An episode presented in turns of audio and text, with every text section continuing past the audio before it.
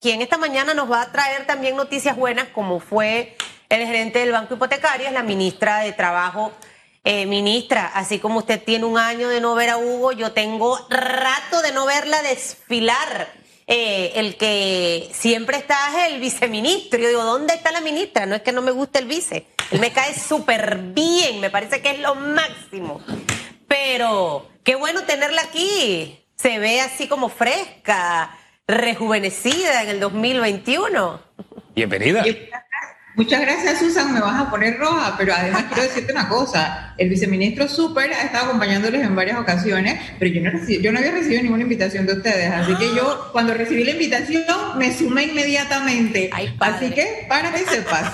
Oiga, usted es bienvenida siempre. Ministra, eh, acciones legales, asamblea, proyecto de ley, se busca preservar empleo, pero partamos por el principio del análisis. ¿Cuál es la situación real en materia de empleo y desempleo en Panamá al sol de hoy y de contratos suspendidos y demás? Pónganos al tanto.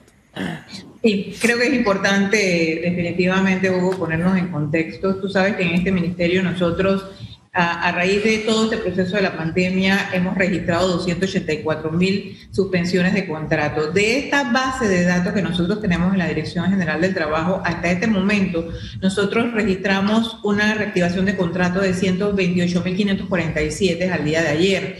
Esto representa eh, un 45.23 de los contratos esto, reactivados, que era parte de la proyección que nosotros habíamos realizado cuando eh, hace dos semanas atrás eh, asistimos a la Asamblea Nacional a sustentar esto, el proyecto de ley en ese momento y que hoy es ley de la República, que representa una hoja de ruta para poder que nosotros hasta finales de este año 2021 podamos establecer tiempos concretos tanto a los trabajadores como a las empresas. Nosotros esta, esta ley la hemos estado eh, proyectando en función de sectores de la economía. Y para nosotros esto es muy importante porque esta proyección está sustentada en la evolución de la economía, de lo que hemos recibido del Instituto Nacional de Estadística y Censo, de cómo ha sido este movimiento del Producto Interno Bruto, cómo hemos caído en sectores eh, de la economía, del sector secundario y el sector terciario, que han sido los más impactados. Solamente en el sector secundario, el, el único eh, rubro que marca positivo el sector de minas y el sector primario que sí ha estado totalmente activo y que ha representado eh, números positivos. Entonces, para esto nosotros hemos determinado una fórmula que es muy sencilla. Para el sector primario establecimos un tiempo de tres, hasta tres meses, que es hasta, y esto es importante porque esto tienen hasta tres meses. Eso no quiere decir que antes se pueda dar la reactivación de los contratos llenando los aforos y los cuidados correspondientes que nosotros todavía estamos recomendando en los espacios laborales. Y la proyección para nosotros en febrero era un 43% de reactivación. De ese 43% en estos momentos tenemos un 45% eh, de reactivados. Para el sector secundario, que sería hasta agosto, sería un 75% de los contratos que debiesen estar reactivados. Y para finales entonces de noviembre tendríamos el sector terciario que ha sido el más impactado, que están todas las actividades de comercio al por mayor, al por menor, restaurantes que definitivamente tendría un espacio más de tiempo. Y esto lo hicimos así, tomando en consideración también las pymes y las MIPYMES que eh, tienen menos de 10 esto, trabajadores para poder que tengan el tiempo suficiente de poder ordenarse, de poder adecuarse también organizarse y que puedan tener entonces ese periodo de recuperación y que podamos ir insertando a cada uno de los trabajadores. Esta hoja de ruta nos debe permitir a nosotros establecer aproximadamente un 94% de reactivados en el mes de noviembre. Y esto te digo 94% porque todavía queda un 6% que está vinculado al sector enseñanza, del cual hablabas al inicio de la, de, la entrevista, que es la pregunta que, nos estamos eh, realizando en el programa, eh, vinculado al sector de los bares, al sector de, de entretenimiento y que representan alrededor de 15 mil personas que están suspendidas hasta este momento por disposiciones sanitarias. Pero creo que vemos, vemos una luz al final del túnel. Estamos muy esperanzados. Hoy iniciamos una segunda fase de vacunación, donde esta fase nos ha permitido esto ir atacando los circuitos. Eh, vamos a estar proyectándolo. Hoy inició el presidente con una actividad muy emotiva con las enfermeras. Creo que estos son los ángeles blancos que están eh, garantizando la salud también eh, en este país y, una vez más, como, como panameños, sentimos orgullosos de este programa de inmunización que tenemos a nivel nacional y que definitivamente repercute en la relación laboral porque esto es lo que nos va permitir a nosotros reactivar, recuperarnos y poder ir cumpliendo con este proceso que estamos viviendo en Panamá. Yo quisiera que desmenucemos aún con más detenimiento esa hoja de ruta que plantea este instrumento legal, pero necesito un elemento adicional en este rompecabezas que tenemos, ministra, y es que recibimos información constantemente de que a los trabajadores se les reactiva y de inmediato se les despide. Como ustedes también deben llevar esa contabilidad, ¿qué hay de cierto en esta versión que, constantemente estamos escuchando? En efecto, Hugo, fíjate, nosotros tenemos, implementamos un registro, porque quiero decirte eh, que el Código de Trabajo no establece una obligatoriedad para registrar los despidos. Eh, no, no está establecido legalmente. Entonces nosotros establecimos un registro a nivel de plataforma y de estos 128 mil contratos que hemos podido esto, realizar reactivación, tenemos alrededor de unos 9.600 eh, eh, despidos que han sido registrados por diferentes causas. Eso sí, hay eh, mutuos, mutuos acuerdos, hay despidos justificados, hay eh, personas que han salido porque se ha vencido su contrato, tienen tiempo definido, un término, y hay renuncias de, algunas, de algunos de los trabajadores. Además de esto, en, este, en esta ley nosotros estamos estableciendo un registro nacional eh, de, despidos que nos va a permitir a nosotros también como institución eh, trabajar en políticas públicas que vayan dirigidos precisamente a este tema tan importante, porque nosotros terminamos el año 2000, el 2019 entramos con un 7% de desempleo. Eh, estamos, las últimas cifras del Instituto Nacional de Estadística en Censo nos hablan de un 18% de desempleo. Es una cifra para nosotros esto eh, muy importante porque estamos hablando de 371 mil personas que están eh, en este, ingresan en este 18% de desempleo, más lo que hemos establecido como la informalidad, que era la gran lucha cuando nosotros llegamos a esta administración, tratar de ver cómo podíamos seguir en ese proceso de eh, meter al mercado formal a los trabajadores. Y esto realmente está bien mucho de los que estaban con mala informalidad y este del proceso que nosotros eh, eh, revisando con el registro de desempleo. Ahora, eh, son dos iniciativas distintas, ministra, o es una sola iniciativa. Y le pregunto esto porque hay dos temas que, que hemos tocado esta mañana y hay varias cositas que andan por ahí y lo que necesitan básicamente las pymes, las empresas pequeñas, es entender todo esto para poder sostener esos puestos de trabajo. Entendiendo que para noviembre debiéramos tener el 94% ya reactivados, pero también siendo muy realistas de que muchas empresas probablemente cierren y no vayan a abrir. Y eso va a representar que habrá gente que no tendrá puestos de trabajo. Está el tema de los contratos suspendidos, hasta tres meses, seis meses, no recuerdo el, otro margen de fechas que hay eh, por sector. Y lo otro que está también en paralelo es el tema del apoyo para estas empresas, para ayudarles a que puedan eh, garantizar la mayor cantidad de puestos de trabajo. Esto va de la mano, son dos iniciativas separadas ¿Cómo hace quien hoy tiene un salón de belleza, un restaurante, una empresa pequeña, para poder beneficiarse de, la segunda iniciativa que le acabo de hablar y que nos aclare si esto está dentro de la misma norma o son dos proyectos de ley distintos y cómo pueden beneficiarse estas empresas para que no tengan que cerrar sus negocios? Mira, eh, Susan, te explico algo. Existe un consejo de emprendimiento que está dirigido por AMPIME. Nosotros somos parte de ese Consejo de Emprendimiento. Allí hemos podido realizar y revisar cada una de las iniciativas.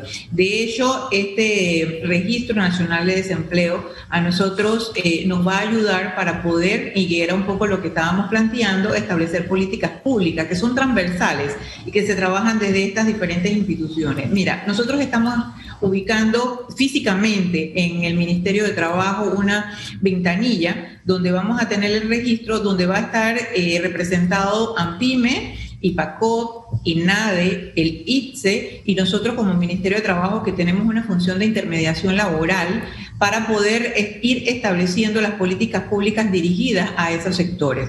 Como es un eje transversal, en efecto se ha discutido también ese apoyo a las eh, medianas, pequeñas y microempresas, que es parte eh, de lo que nos garantiza a nosotros que podamos garantizar estos puestos de trabajo. Esto eh, en función también de las reuniones que se han estado realizando con las diferentes instituciones bancarias para poder colaborar y ayudar y seguir con el plan que está ya está formalizado, pero que obviamente es parte de lo que AMPIME está registrando con cada una de las instituciones bancarias para poder apoyarlo.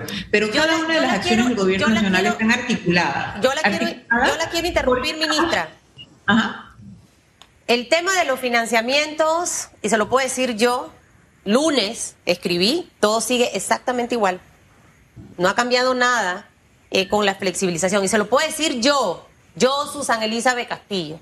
Entonces, si leo todo lo que tengo en mi Instagram y en mi Facebook de la cantidad de, personas que tienen empresas pequeñas, por eso insisto en ese tema, porque de verdad, y lo digo como una crítica constructiva, esa información no está eh, comunicada de una manera correcta, por decirlo, porque la gente desconoce y por eso le preguntaba cómo se, se va a beneficiar porque hablar de la flexibilización en los financiamientos, eso todavía no es una realidad.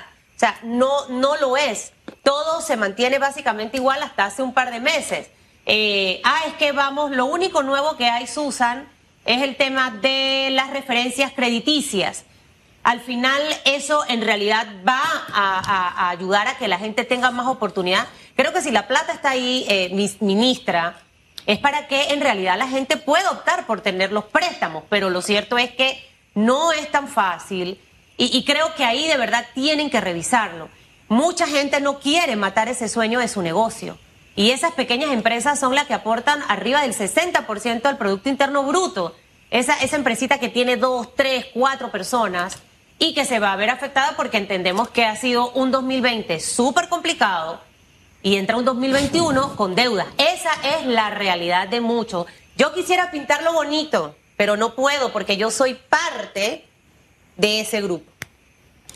Exacto, mira Susana, tienes, la razón y, vuelvo y te reitero, desde AMPIME eh, y desde el Consejo de Emprendimiento eh, se ha estado revisando precisamente cómo podemos viabilizar y ser un poquito más fluido y más efectivos en el apoyo a, a esta actividad económica, a estas pequeña microempresa que en efecto, como tú dices, garantizan que estos dos, tres, que son hasta menos de 10 eh, trabajadores puedan seguir activas. Y lo que se quiere es la protección del empleo y también la seguridad jurídica a las empresas porque en efecto son miles de trabajadores que han hecho un esfuerzo para establecer sus pequeños negocios, para independizarse, emprender, y es en parte lo que nosotros esto, hemos estado conversando también con cada una de las instituciones que están alineadas para poder darle respuesta a esta población. Así que eh, definitivamente entendiendo perfectamente, es parte del perfeccionamiento que desde AMPIME se, se realiza para poder que esto llegue concretamente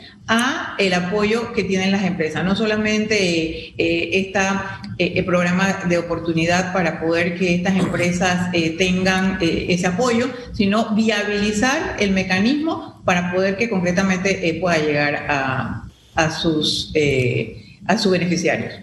Pero fíjese que este tema uno lo toca y de inmediato comienzan las redes, comienzan también a través de WhatsApp, el Instagram, comienzan comenzamos a recibir retroalimentación. Eh, esta flexibilización, y disculpe que le insista en el tema, pero tiene que ver con lo que es generación de empleo, porque la ley puede prever todo lo que es mantener el empleo, etcétera, pero si la empresa deja de existir, adiós empleo. Y la pequeña y mediana empresa representa 7 de cada 10 empleos en Panamá. Eso representaba, así de crucial es. Entonces, cuando se habló de flexibilizar, eh, aquí en este programa ya, ya creo que hace como tres meses se habló de esa flexibilización. Y la última información que tengo es que el, rector del sector es el que tiene ya la última palabra. Pero fíjese, va pasando el tiempo y por día hay empresas que van muriendo. y después de muerto murió, así de sencillo. Eh, eh, ¿Cuándo, como acción de gobierno, se podrá tomar una decisión para que esa prometida flexibilización sea un hecho, ministra? Bueno, nosotros eh, realmente esperamos, porque en efecto eh, yo debo, debo definir y debo estar de acuerdo con ustedes que es, es parte del proceso de revisión que se ha tenido desde el Ministerio de Comercio e Industria, AMPIME, que pertenecen a este consejo con las instituciones bancarias donde han podido eh, reunirse en varias ocasiones para poder llegar a acuerdos, para poder hacer realidad que podamos tener una flexibilización como tú estableces y como dice Susan, y que esto pueda llegar al, al, beneficio de cada una de estas pequeñas empresas, pequeñas, micro, pequeñas empresas que esto están esperando ese apoyo. Y definitivamente esto esperamos que nosotros podamos eh, tener no solamente eh, en este proceso de la ley que establece tiempos del sector primario y sector secundario, sino también establecer que ya luego de mayo que nosotros hemos eh, definido la reactivación del sector primario que ha sido el menos impactado, nosotros para, para poder ver el tema del sector secundario ya tengamos la respuesta previa y concreta para poder que esto sea eh, un beneficio real. Ojalá, ministra, de verdad, lléveselo. siento que ahí hay una oportunidad grande de ganar muchos positivos si yo estuviera en el gobierno. Ese fuera mi foco. Ahí voy atacando estratégicamente la supuesta estrategia de reactivación económica que todo el mundo en este momento está esperando. La gente quiere salir a trabajar. Solamente anunciamos aquí lo de la línea 3 del metro, la página web del metro, y colapsó. Colapsó. El panameño quiere trabajar. El panameño no quiere que le regalen 120 dólares para hacer su supermercado. La gente quiere trabajar, tener su platita, pagar su préstamo, eh, mejorar su casa, viajar, pasear. Ese es el panameño. Y en vías de, ese comentario que le hago, eh, ¿qué estrategia mantienen ustedes dentro del, gobierno, entendiendo de que fue un año complicado el 2020, que nuestra tasa de desempleo se va obviamente a disparar con números que no habíamos manejado en los últimos años y se habló mucho de la inversión extranjera, de grandes proyectos como eh, la línea 3 del metro, que de hecho anunció el propio presidente de la República a inicio de este año, ¿Cuál es, la estrategia eh, que tienen ustedes para tratar contratos suspendidos, ya reactivados? Fan, ahí hay un ganchito. Pero ese otro grupo que quedará desempleado producto de los cierres de empresas, ¿qué otras opciones hay? ¿Hacia dónde están trabajando ustedes para que la gente que está hoy triste en su casa porque no trabaja diga, viene algo bueno? Están trabajando en algo positivo. Claro, Susan, mira, nosotros estamos trabajando ejes de acción muy específicos. Estamos trabajando en empleabilidad comunitaria, ahora que hablabas de la línea 3 del metro, le hemos explicado, estuvimos esta misma semana en el Consejo esto, de la, Alcaldía de, de el Consejo Municipal de Arreján explicando este proyecto de empleabilidad comunitaria. Nosotros somos intermediación laboral y estamos estableciendo las conexiones con cada uno de los proyectos eh, que tiene el Gobierno Nacional a nivel de infraestructura para poder que en medio de esta intermediación laboral podamos generar la, eh, empleos en las comunidades, tomando en consideración la mano de obra de cada una de las comunidades. Pero esto se hace desde la mano con la empresa privada. Es una asociación público-privada donde estas empresas eh, han pasado por licitaciones, contrataciones públicas. Nosotros no, bajo ningún concepto, esto ocupamos el lugar de la Oficina de Recursos Humanos de de estas eh, empresas, pero sí hacemos la intermediación laboral para poder que en medio de ese proceso el recurso humano que ellos necesitan calificado nosotros podamos capacitarlo. Por eso te hablaba de, esta, de este espacio donde va a estar integrado el ITSE, el INADE, IPACOP, AMPIME, para poder ir estableciendo mecanismos en emprendimiento en capacitación de nuestra mano de obra para los diferentes proyectos que tenemos a nivel nacional que generan empleomanía. Eh, y también esto, por supuesto, estableciendo los parámetros de organización en ese medio de emprendimiento, que ya tenemos dos experiencias en, el proceso de eje de acción Cambiando Vida, donde hemos tenido la oportunidad de establecer cooperativas para poder que esto, en esa asociación estas eh, comunidades puedan llevar un beneficio a su familia. ya hicimos una en Caimitillo con 16 mujeres esto, del área en Verá, de una comunidad en Verá, donde la asociamos para poder que ellas puedan también esto, vender y promocionar sus artesanías. Estamos trabajando igualmente en los programas y proyectos que tenemos dentro de la Dirección de Empleo. Eh, seguimos con Aprender Haciendo, que es ley de la República. Estamos reconver... Eh, esto es muy importante, la reconversión del capital humano, porque obviamente la pandemia nos ha dejado esto ver que hay sectores de la economía que han estado siempre activos, no han parado, y esto nos permite ver el sector marítimo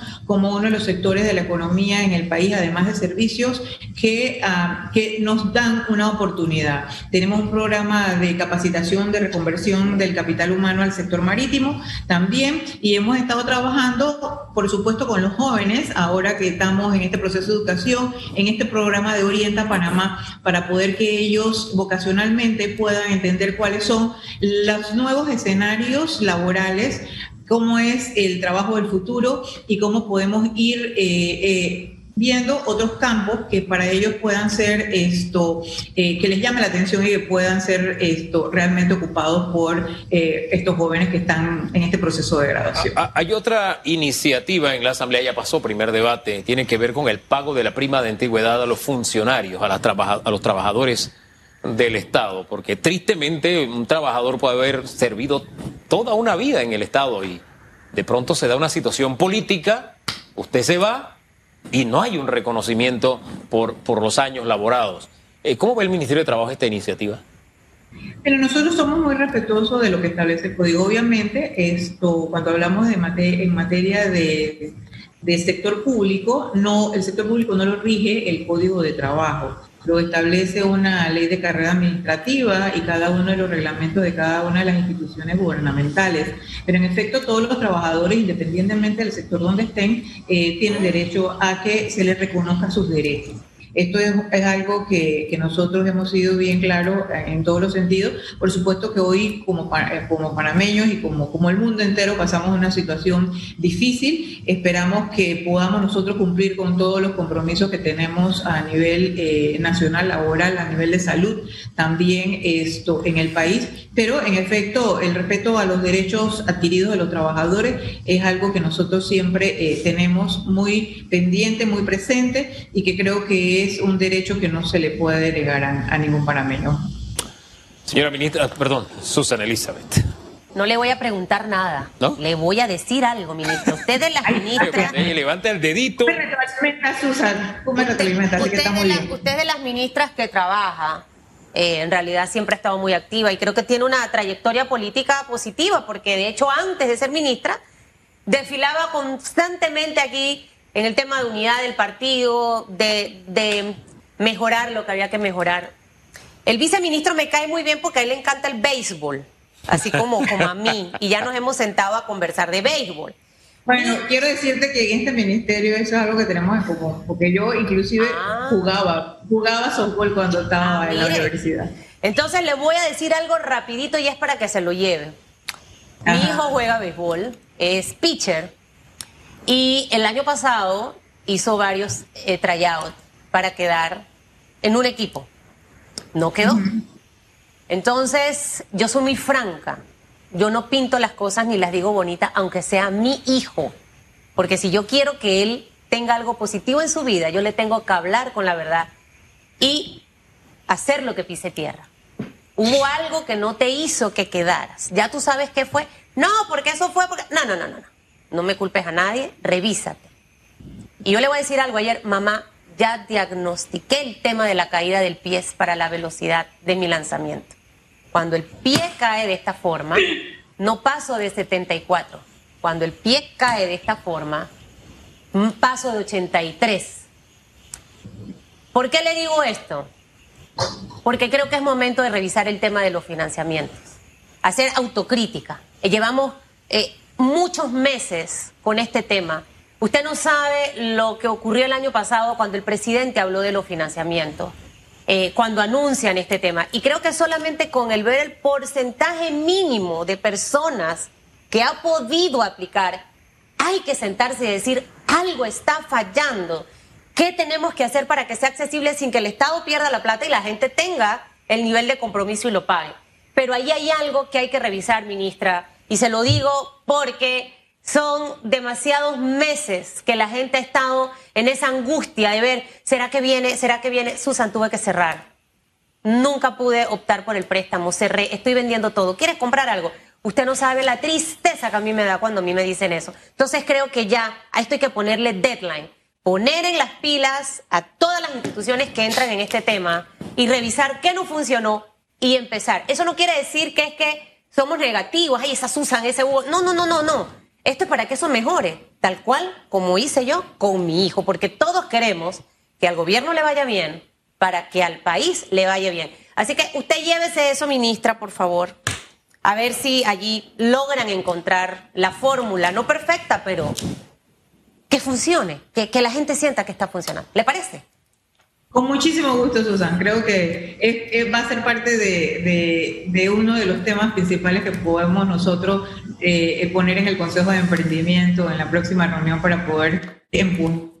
Y cada uno de los proyectos como gobierno hemos eh, determinado, se han ya señalado algunos proyectos estos proyectos están esto, básicamente importante la activa la economía, que es el sector de la construcción, nos deben estar generando a nosotros a nivel nacional, a nivel del país, eh, alrededor de 20.000 de plazas de, trabajo, que es lo que hemos podido compartir con el ministro de Obras Públicas también, y parte de estos procesos lo estamos llevando también como Ministerio de Trabajo. Ya hemos nosotros eh, estado trabajando en La Encantadita, en Colón, estamos trabajando en Mariato, y estamos trabajando en Chiriquí Grande con nuestro equipo en el tema de empleabilidad comunitaria, contratando y capacitando al personal eh, en las diferentes comunidades para poder garantizar que esto pueda ser de la mejor forma ordenada y que nosotros podamos reactivar la economía de nuestras comunidades. Bien por todo eso, pero ayúdenos a encontrar el pie del el pedal ese del acelerador. Y si después de encontrarlo no lo aprietan usted, ayúdele, métale la, Meta la, pata usted. Sí, exacto. Tienen el pie en el acelerador, usted le empuja el pie para que ese acelerador funcione. Gracias, ministra, que tenga buen día. A ustedes, buenos días.